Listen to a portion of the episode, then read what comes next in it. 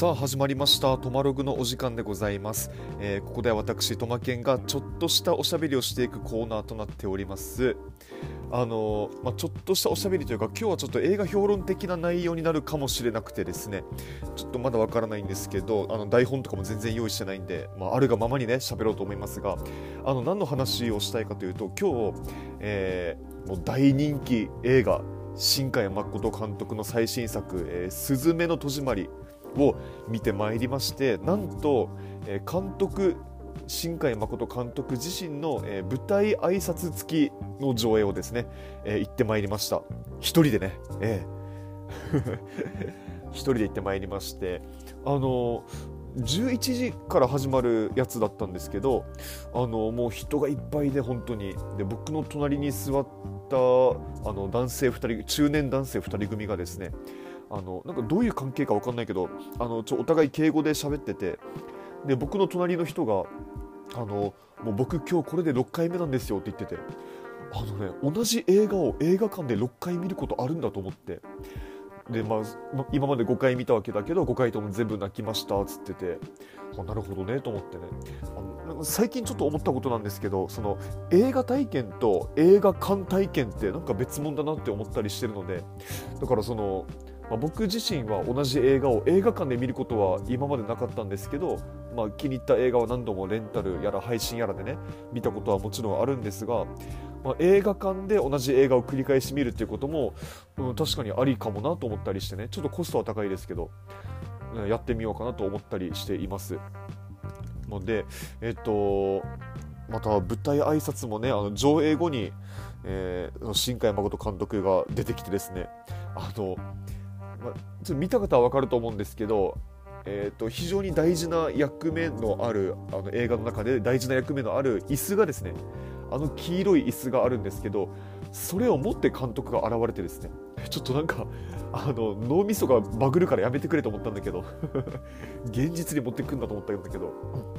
まあ、すごい面白くてね。あの舞台挨拶というか、まあ、その撮影の裏話撮影っていうかまあ、アニメ映画なんで撮影っていう表現が正しいか分かんないですけどその制作における裏話なんかも聞いたりしてすごい面白かったんですけどね。でえっと、映画の内容としてはちょっとごめんなさい本当に何にも考えてないんであの喋ることをあのちょっとグダグダな話をするかもしれませんけど内容としてはえー、っとまあ地震とか、まあ、災害ですね災害を防ぐためにその、まあ、ある扉を、えー、閉じるという、まあ、責を責務をね負った、えー、ソータという、まあ、男性をですね男をと、えーまあ、九州の田舎に住む、えー、主人公スズメとですね女の子との、えーまあ、冒険探みたいな感じなんですけれどもあのー、よかったですね。すごいよかった。あのー、終わった直後に感じたのはこれどうどうやって感想を述べればいいのかなって思ってちょっと感想をまとめるのが非常に難しくてですね。というのも非常になんかそのいろんな物語があの多層的に何て言うかな濃縮されていてあのどこを評価していいかが分からない。どどこを評価しても素晴らしいんだけどどういう映画ですっていう説明が非常に難しい映画だなと思ってですね。だからもっと言えばあのまずちょっと大きな目線で言うとよくこんないろんな物語をなんバランスよくあの凝縮できたなと思ってだからそのその一本の映画という枠の中にねこれだけの物語をあの大小さまざまな物語をあの綺麗に気持ち悪くない綺麗なバランスであの詰め込むことができるっていうこのだから新海誠監督の何て言うかなそのクリエイティブにおけるバランス能力の高さというかそういうのがまた改めて、えー、伺い知れたなと思わされましたね。であの、まあ、大小さまざまな物語と言ったんですけれども、まあ、どういうことかというと,、うんと、まず大きな物語とし大きな話としてはつまりその災害自然災害とか天災と呼ばれるようなものつまりその人間が本当にどうしようもない抗いようのないそのものをえー、扱っているというところですね。でそうなんていうかなどうしようもない災害を、えーと、物語として解釈しようとすることって本当に太古の昔からあの人間がやってきたことじゃないですかでそれが後々その宗教とか哲学とかにつながっていくんですけどそのなんていうかなそのどうしようもない絶望とか、あの理解のしがたいその事象みたいなものを全部ひっくるめてその物語として解釈しようとしたという行為それをあの、まあ、ちょっとメタ的な視点ですけどそれをまたあの映画としてですねあの、まあ、再構築しているというかなんか、まあ、まずはそういうその人間の歩みみたいなものがあのまず伺い知れた気がする。これはあの天気の子とか、えーと、君の名はとかですあの、まあ、その辺からも感じたことではあるんですけどだから新海誠監督の、まあ、そういう趣向があるんでしょうね、うん、まずはそこが、えー、わ分かったというかあの僕は感じましたそういうところを。でそれがまず大きな物語でその大きな物語大きな流れの中にその主人公スズメと、えーまあ、閉じ師っていう言い方をしてたんですけど閉じ師の、えー、ソーとのですねあの冒険譚があると。でその冒険のその道筋もすごい面白くてこちょっとネタバレにならないように頑張って喋るとですね あのまあ、旅といっても大体4泊5泊ぐらいの内容だったかなあれは。なんですけれどもあの、まあ、主人公スズメは、えー、まず九州の田舎に住んでいると。で、えーと、最初に、えー、お泊まりする拠点というのが愛媛なんですね。愛媛の、まあ、旅館なのかなあれは。民宿というか旅館というかを営むと、えー、家族のところに、えー、居候する。でその次に神戸のあの、まあ、アーケード街の一角のスナックだろうね。あれはスナックですね。を営んでいる、まあ、シングルマザーの、えー、家でちょっとお泊まりすると。で次にあの東京なんですよ。大都会。大都会スーパーど真ん中みたいなところに行くんですけど。だからその大なんていうかなその監督は舞台挨拶で言ってたのはその現代日本で繰り広げられるその冒険物語を描きたかったというもののもありますみたいなことを言ってたんですけどあのまあ、本当そうなんですよね。現代日本の本当縮図だなと思って。つまりその愛媛の田舎の暮らし。からあ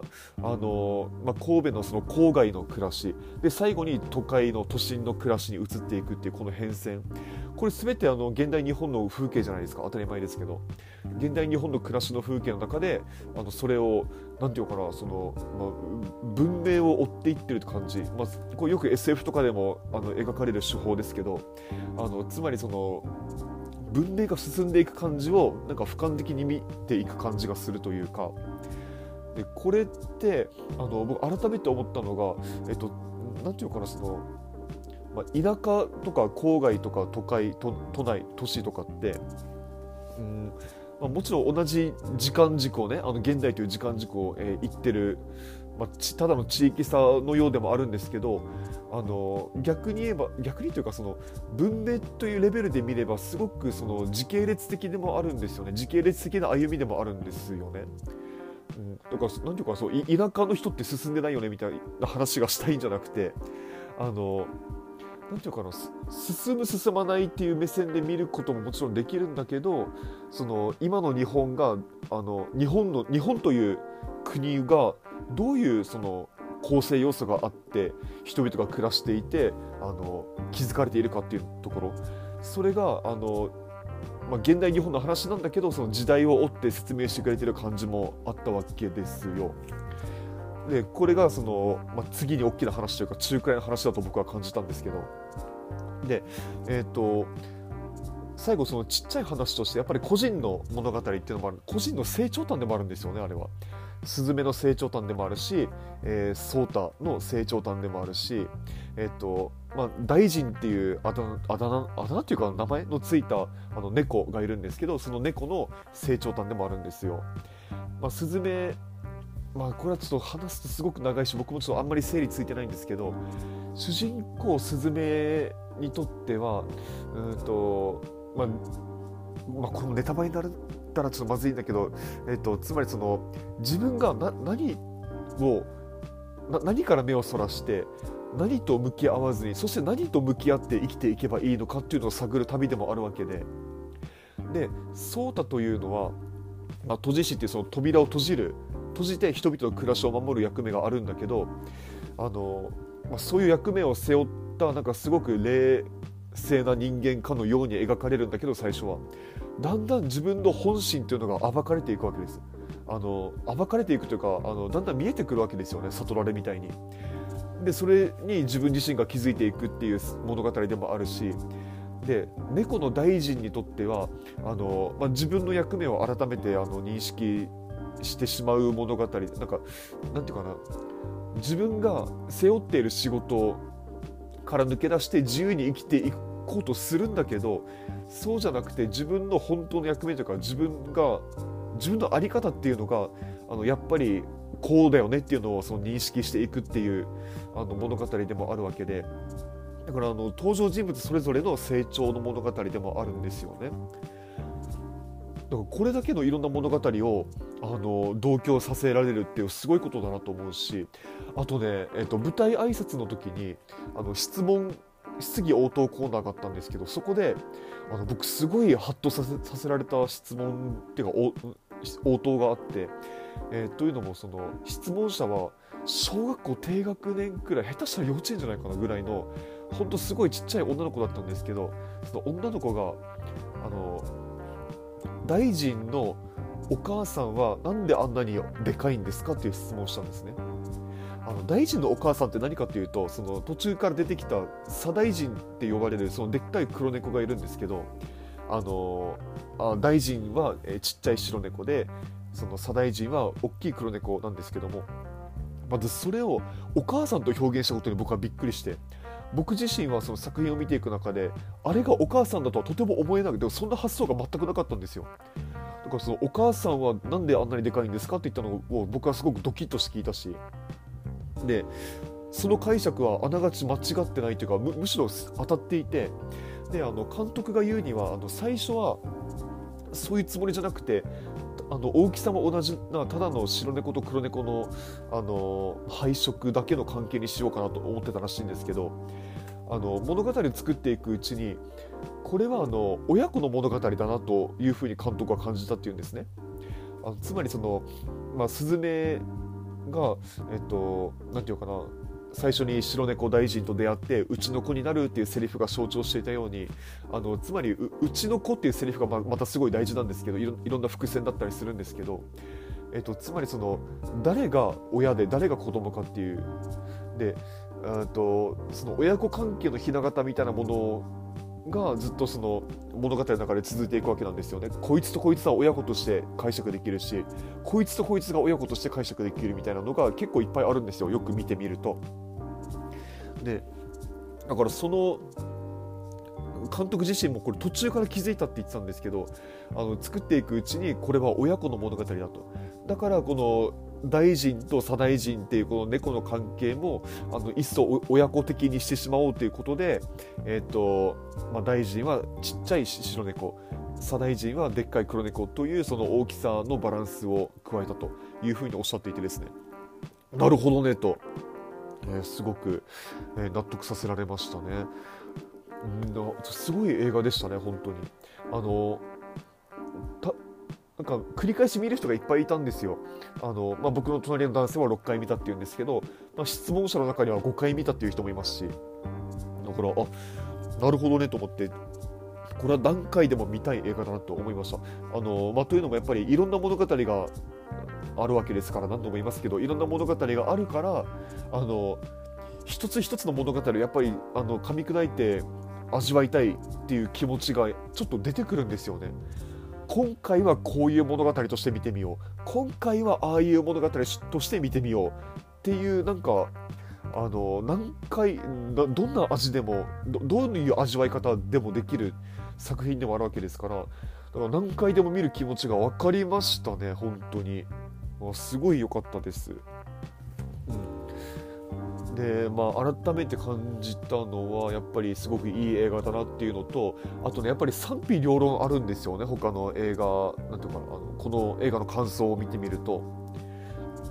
まあ、僕の好きなあのアフターシックスジャアフターシックスジャンクションというラジオ番組であのライムスターの歌丸さんがねあの映画評論をしていて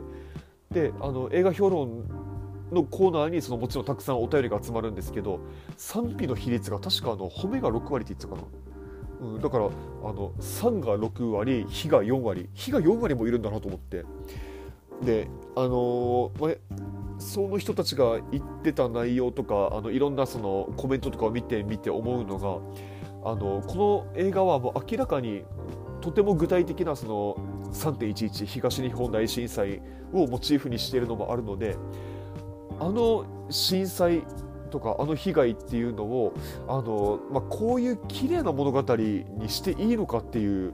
目線が多分あの結構な人たちにあるんだと思うんですよ僕が見た感じだと。でそれは確かにそうなんですよね。うん、であの、まあ、最初にその災害とか天災とかを物語にするのは、まあ、人間が昔からやってきたことだって言いましたけど、えっとまあ、物語にしてしまうとやっぱりオチが生まれるわけなんですけどでも東日本大震災ってまだ全然落ちてないじゃないですか。あの物語っていう言い方もちょっとどうかとは思ってはいるんですけど正直今も続いている物語なわけですよね。あの今も、まあ、原発周辺には住めなかったりするしあのまあなんていうかな本来の暮らしができないままあの本当になんだろう不自由な暮らしを教えられてる何もしてないのに不自由な暮らしを強いられてる人たちがたくさんいるわけだしうん、まあ、ちょっとプライベートなこと言うと僕の姉がですねずっとその東関東に住んでたんですけど東京当時東京だったかちょっと覚えてないけど、まあ、震災がきっかけで、えっと、確か離婚してますね。まあ、震災離婚っていうあの本が出てるんでこれ皆さん読んでほしいんですけどあの震災がきっかけでその夫婦の仲が、まあ、こじれるってことは結構あったみたいで、まあ、僕の姉も実際そうだったんです。あの、まあ、見てる分にはちょっと正直面白いんですけど、まあ、ただそういうこともやっぱり笑えない一面としてあの正直あるわけだし、まあ、あの本来の生活とか本来の日常、まあ、人生が奪われた人ももちろん何万人何十万人という規模であったわけですから東北に限らずね。うんだからそれをあの、まあ綺麗な物語としてしかもスズメとソータの、まあ、一種のラブストーリーでもあったわけだからあのそれいう形にしてしまっていいのかっていうところそこにあの、まあ、疑問というかあのアレルギーが生まれるのも当然だと思いますこれは本当に当然です人間としてでどうしようもない絶望を物語にしてしまうっていうのもやっぱり人間として当然だと思うんですよね。どちらもあの僕は本能レベルだと思ってるんですよ。だからどっちがいい悪いっていうのも、まあ、どっちを肯定どっちを否定するっていうのもすごい難しいんだけどいやてかどっちも肯定しなくちゃいけないと思ってるんだけどむしろだからあの、まあ、それを考えさせられるっていう意味でもあの、まあ、いい映画だなって。いい映画だなとしか言ってないな。本当にいい映画だったんですよ。いい映画体験だったんですよ。映画館体験だったんですよね。なんかすごいだからいろいろ考えさせられたなって思いましたね。あのおすすめです、えー、今現在これは1月22日に、えー、僕は録音していますけれども、えー、今時点で、えーと、今年見た映画1位です。あの、まあ、今年初めて映画館には行ったんですけど僕あの今年に入って結構映画見てるんですよ。あのルローニケーシンの「ザ・ファイナルとか「クワイエット・プレイス2」も見たしあと「ハリー・ポッターを」えっ、と不死鳥のじゃないな、えっ、と「炎のゴブレット」から、え最後まで5作ぐらいですね全部見たし。あのまあそういう感じです。で今回の映画本当に良かったしで あのまあ、ルルロケンとかに関してはちょっと文句言いたいところも正直あったんですけど、まあ、あれもいい映画でしたけどもね。今年は映画たくさん見ようかなと思ってたくさん映画の話をしようかなと思ったりしてます。ということで、えー、今日の「とまるご」はここまで。また次回お会いいたしましょう。さようなら。